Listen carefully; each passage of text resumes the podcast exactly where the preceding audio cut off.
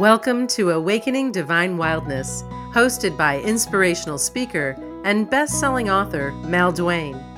Mal invites you to embrace your divine wildness with powerful conversations with visionary women. Listen in and learn how to move from pain and heartache to forgiveness and freedom so you can live the life you deserve.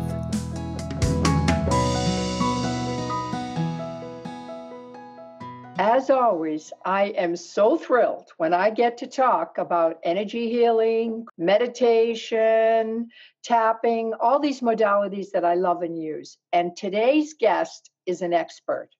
I've just finished reading her yummy, yummy book. This is like the best because it tells you how to integrate and use all these fabulous tools we're going to talk about. Karen Frazier is the author of books about metaphysics, crystal healing, energy healing, dream interpretation, and the paranormal. As a professional writer, she's a ghost writer as well for a number of books and has penned hundreds of articles for a variety of topics. She's a columnist for Paranormal Underground magazine, and she currently writes two columns for two magazines Dreams and Symbols and Metaphysic, Metaphysics and Energy Healing.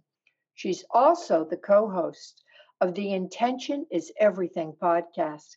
Karen's an intuitive energy healer, a Reiki master, also a Reiki master for animals, and does crystal healing practitioner, sound healing practitioner, and she's an ordained minister for the International Metaphysical Ministry.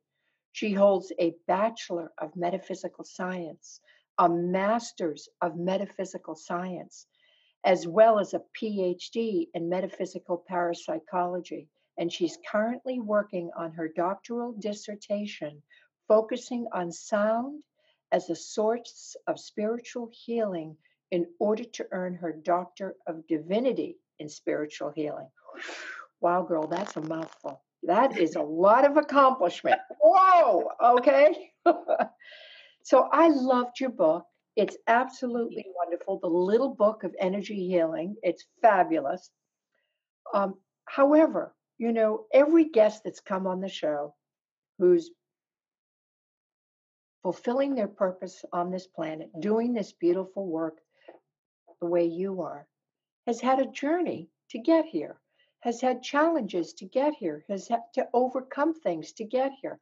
So, share with us a little bit about your pathway up to this point of creating all these beautiful books and magazine articles and podcasts. Sure. Well, uh, so um, I actually grew up in the church, uh, grew up in a pretty strong Christian family here up in the Pacific Northwest where I still live. And um, I was always a very curious soul. And so when other kids were were buying into anything that they taught us in sunday school i was asking questions and having it gently suggested that maybe i shouldn't. And that didn't sit well with me even when i was six or seven years old and i was the kid who would lay awake in bed at night and kind of with my hands on my blankets and stare up at the ceiling and contemplate things like infinity and the universe and what happens to i mean so so i was kind of born with this really curious soul and i like to have questions answered and um, the more I ask questions, the more I realize there really aren't any definitive answers to anything. So I've had to create my own answers.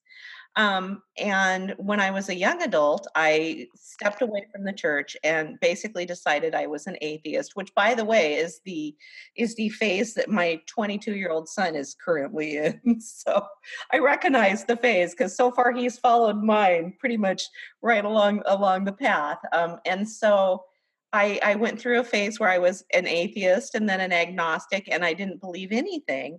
But I had always had things about me that were different than other people, things that were strange. Um, I knew things. I saw things, I heard things, I felt things, and these weren't necessarily normal things. And for many, many years, they gave me a lot of anxiety um, and anger and frustration and fear because I didn't understand what they were, but I knew that they weren't okay based on the way that I had been raised in the church.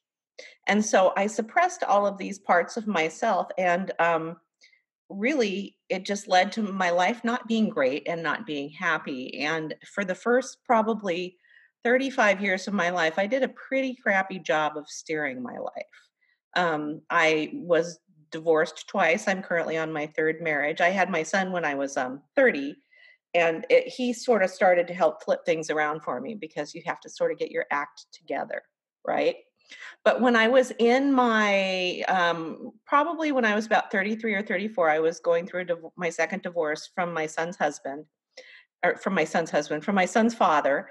And um, it was a difficult one because he was a, a malignant narcissist. So that was really kind of tough.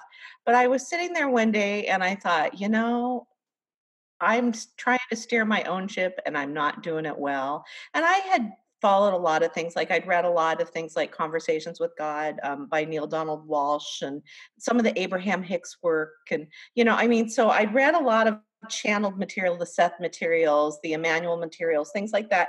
And they really resonated with me.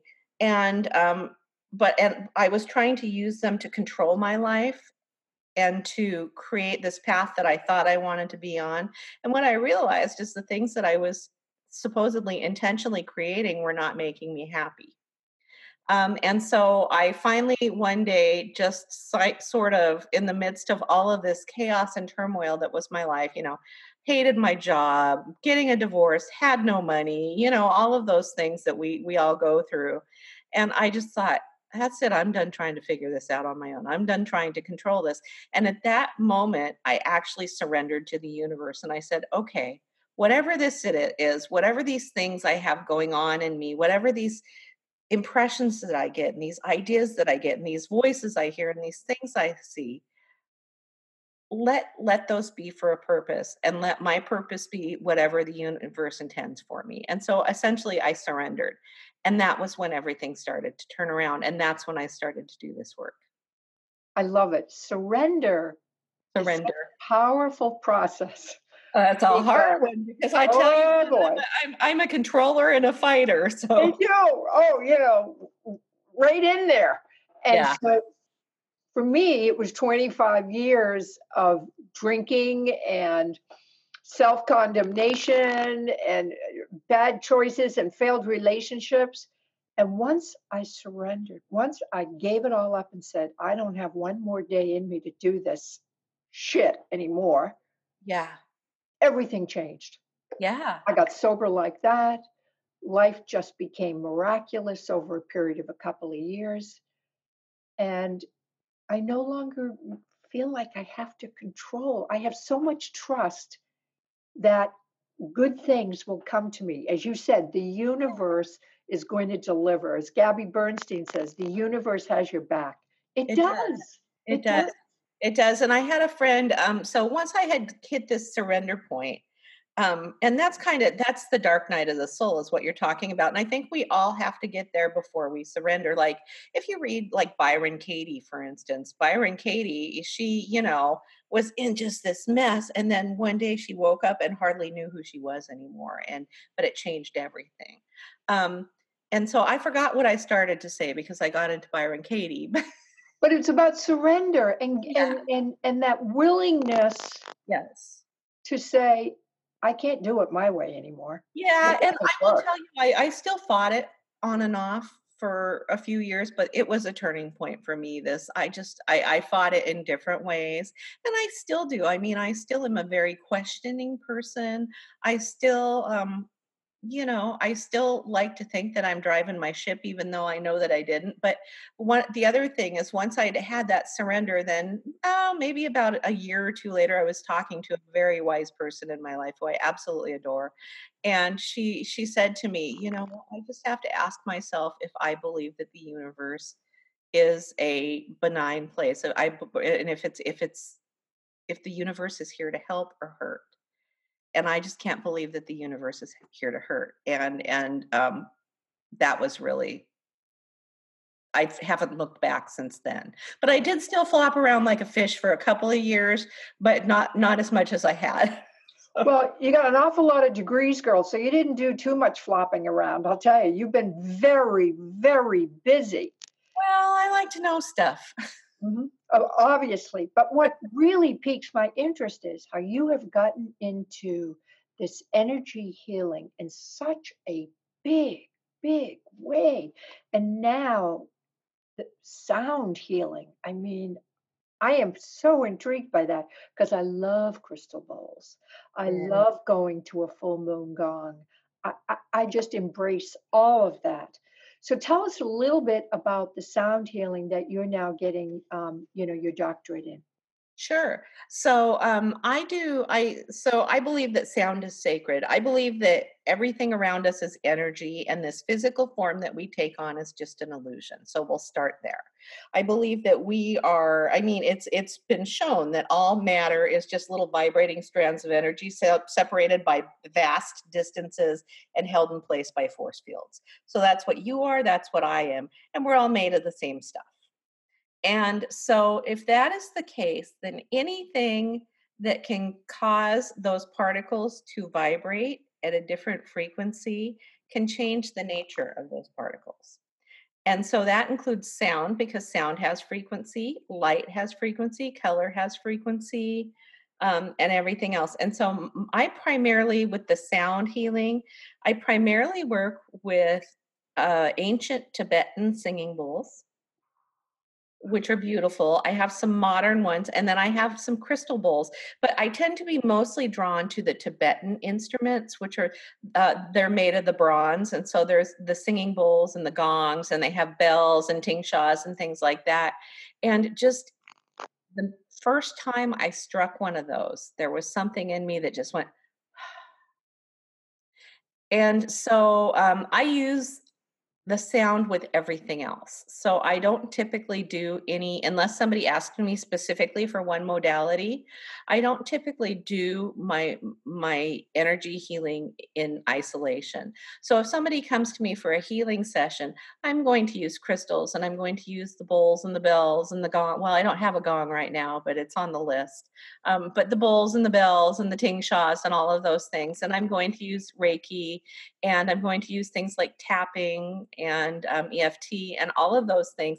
Anything I feel, and I am guided intuitively on how I use those because that's where my gifts come in. Where I said I always felt these things I didn't understand.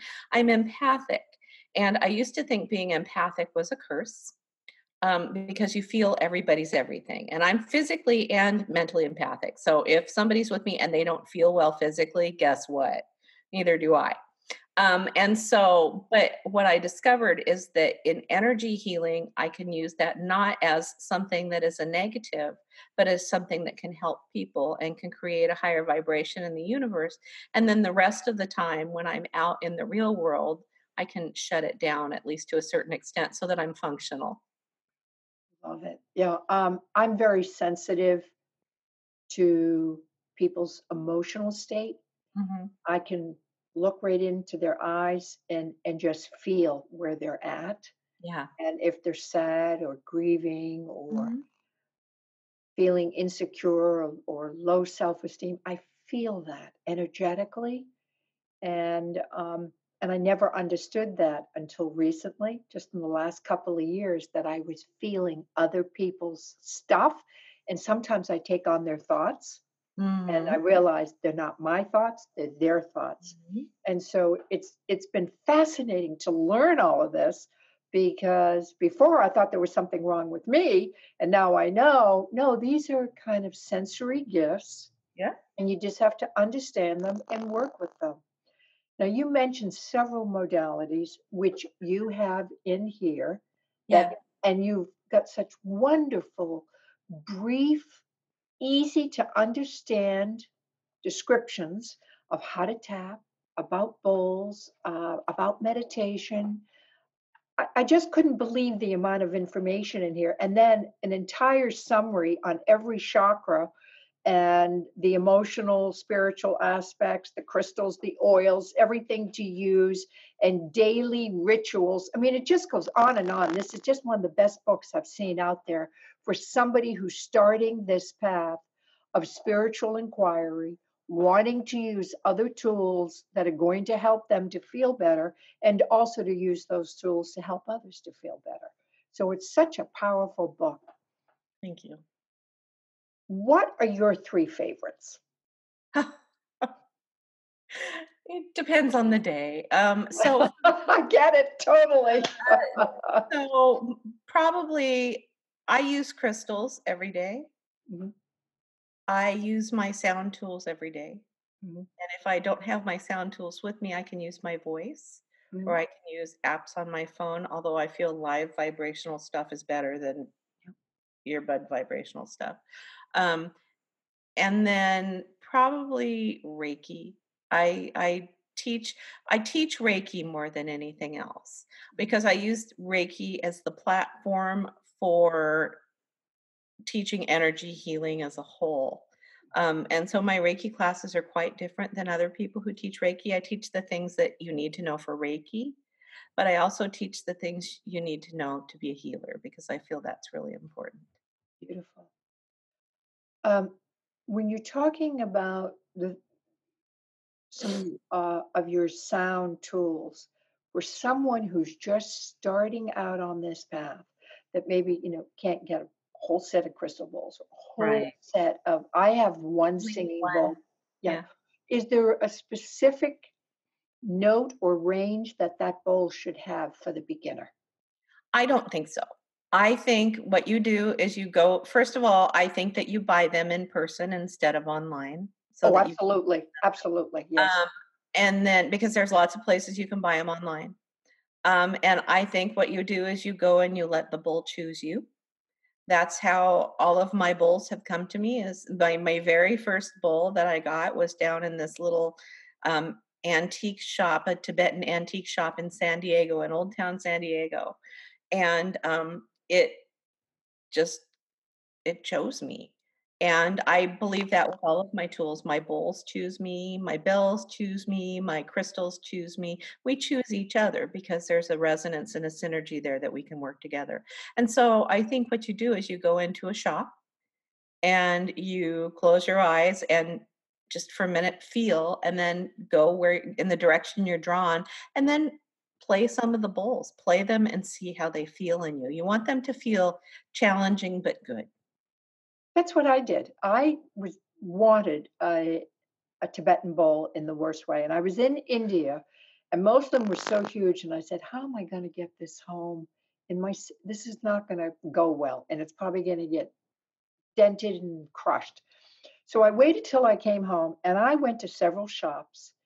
And then I was in this one shop and I played four or five bowls, but I kept going back to one specific bowl. The sound I could feel it in my heart. I could just feel this beautiful vibration in my heart when I played that bowl. And I knew that was my bowl and I had to bring that one home.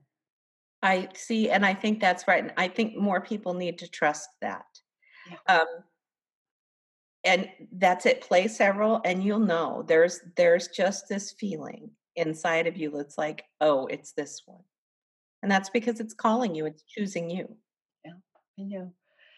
Um, when you work with the crystals, because I love crystals, I'm not uh, as well versed in them as you are by any means. Is there a particular way to start? Is it putting them on the body? Is it just putting them in your your energy field? You know, in your aura space. Uh, what do you recommend? Um, for starters, just have them in your space and then think about wearing them as jewelry. And one of the easiest things you can do is meditate with them. Hold them in your receiving hand, which is the um, your non-dominant hand. So if you're right-handed, it's like your left hand. Um, and just hold them and close your eyes and and just sort of connect into that crystal and let it let and feel it. I'm actually putting my crystals out on Sunday for the new moon to give them a cleansing, to give them a recharge. I have them on a selenite um, strip, like a recharging strip, and I put them all out. I think my neighbor thinks I'm a little nutty, and I have them all out there. Eh, you know, So I put them all out and get them charged in the moonlight or or the new moon, um, and usually make a little, uh, sometimes a, a bowl of moon water, and then I'll even put them in a separate container in the moon water just to to get the vibration of that. Yeah. What is your daily practice like? Because I'm a strong believer that having a daily spiritual practice is the most empowering thing that we can do for ourselves as women. It has changed my life completely. It has changed my business skills completely. It has changed my rela- in every aspect of my life. Having a spiritual practice has made a dramatic change. So, what is your practice like daily? Well, so for me, I believe in, um, so I used to be very, very formal and regimented in my practice. And um, I often, back in the day, I mean, I look, I tried meditating when I was in my 20s, even when I was still going through all of my stuff. And I resented it because I thought my mind never shuts up. I can't. I can't sit here quietly. Um, my meditations just never went well because they would be this. I would I would think, okay, good. Look, I'm thinking of nothing. Look at me. My mind is clear. This is so cool. My my mind is clear. And then I'd be like, oh crap. um, and so I, uh, for me, um, movement meditation is really what finally started to lead me into being able to engage in a, a daily practice. And now my daily practice really varies based on the day. I give myself Reiki every day. I spend time with my singing bowls and crystals every day, even if it's just for five minutes and then sometimes um, then probably about four or five times a week just depending on how much i've got going on in my life i will meditate too um, and it really it really depends. I have to meditate with dogs. I have two small dogs. I have no i i have shut them out of this room. That's why they're not here right now. Um, so you know it's it's varied over the years but right now i meditate for probably about 30 minutes several times a week and i i, I do that with crystals and um, a singing bowl. Sometimes I'll meditate with a, a prayer wheel, a Tibetan prayer wheel. Um, so I use a lot of just different things. I just try to make sure that I set aside at least 10 minutes every day just for myself. And I try to make it longer, um, although sometimes I fall prey to how busy life is as well. I have a meditation buddy also, an English Jack Russell Terrier, who she's 10 years old. I mean, she gets in my lap and she just throws her head back and she's like on her back and her legs are just up. It's hysterical. And sometimes I'll take like a selfie of her oh, in my lap and I'll mm-hmm. post it to Facebook and people just get hysterical. They're like, oh my God, I don't believe that dog.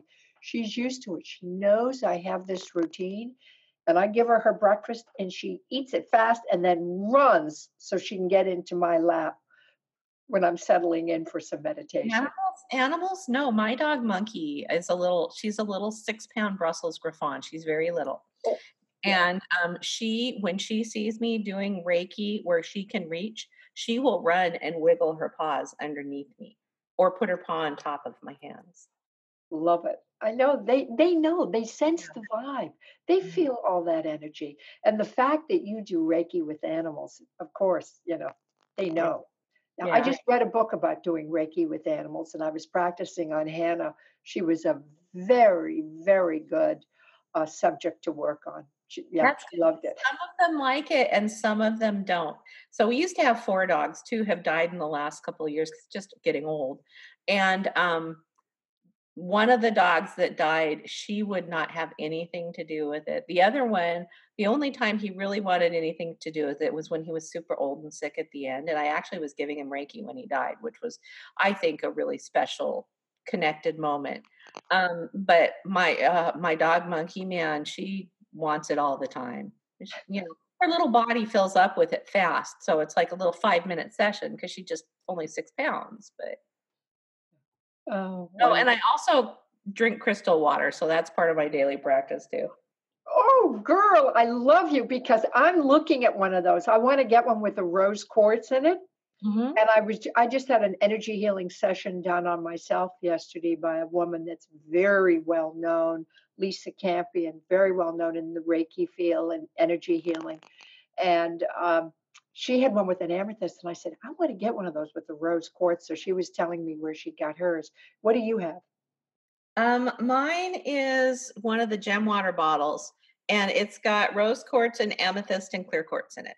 Oh, it's called Gem Water. I'll have to. Gem Is that water. Yep. a website or or? Yeah, uh, just look up gem water. great, terrific, because um, that's becoming uh, more recognized as something to do to put into your body. That Yes, and I like. I like it because it's enclosed in a glass pod. Yeah. Um, I feel like, I mean, I know it's that quartz based crystals aren't going to leach anything, but I just feel like when you're putting crystal stuff in your mouth, it should probably be just the energy and not the crystals. exactly. Yeah. No, I Mhm. want something contained as well. Yeah. Well, you, Karen, you're just a breath of fresh air. You've just got so many skills and and so so many gifts that you're bringing to the people that you work with. How can the audience find you? Give them your website, um, your you know domain address, and also if you have any free downloads or meditations or anything on your site, also please point that out. I do have a couple actually. So my website is author Karen Frazier. Uh, Frazier is spelled F R A Z I E R. I have to spell it because I couldn't spell it until I married him. Um, dot com. So uh, on Facebook, you can find me under author Karen Frazier. And then, like on Twitter and Instagram, it's like author K Fraz or something like that uh, because it was shorter. Um, and on my website, I actually do have um, there. If you go to the meditation tab, I do have some guided meditations that I've I've put in there. And then there's also like a list of all of the books that I've written, Yeah. the ones that are coming out. Oh, Well, I have thoroughly enjoyed this. I'm doing a workshop next week and I'm working with these women on self love. So we're going to be doing the Thunderbolt mu- Mudra. I love that. That's Oh, beautiful. Oh, I love I it. love mudras. Yeah, Yeah. yeah. And I can't say the Indian name for the life of me, the Vajra Pradama Mudra, but Thunderbolt works for Close me. enough. you know so just for the audience if you're going to treat yourself to one book on energy healing and techniques and something so simple with just the most beautiful layout of it's it's like a little mini textbook on how to do all this stuff i just can't recommend recommend it enough energy healing techniques by our wonderful guest today karen frazier Thank you, ladies, so much for being on today. I have just loved being with you. Thank you for having me. Oh, bless you, girl. Wonderful. Thanks again. Thanks for listening to Awakening Divine Wildness. Be sure to visit brokenopen book.com to get a copy of Mal's new best selling book, Broken Open Embracing Heartbreak and Betrayal as Gateways to Unconditional Love. And for a limited time, you can get over 40 transformational gifts from Mal's launch partners. Claim all of this goodness at brokenopen book.com.